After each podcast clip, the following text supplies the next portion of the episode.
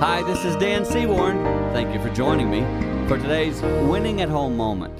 Quite often, when I do unexpected or special things for my wife Jane, I notice that in the back of my mind, okay, I don't do it for this reason, but in the back of my mind, I'm thinking, boy, I hope she reciprocates that. Boy, I hope she does this for me after I've done that for her. Boy, I hope. Do you understand what I'm saying?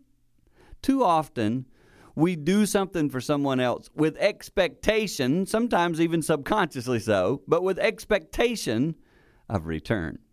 I'm trying to get to a point where I just love Jane abundantly, period. Not because I want her to love me back, just because it's the right thing to do. And I challenge you today do the right thing in your family life. Love just because you should love. Give just because you should give. Make a difference because you should. And I think in doing that, you will win at home.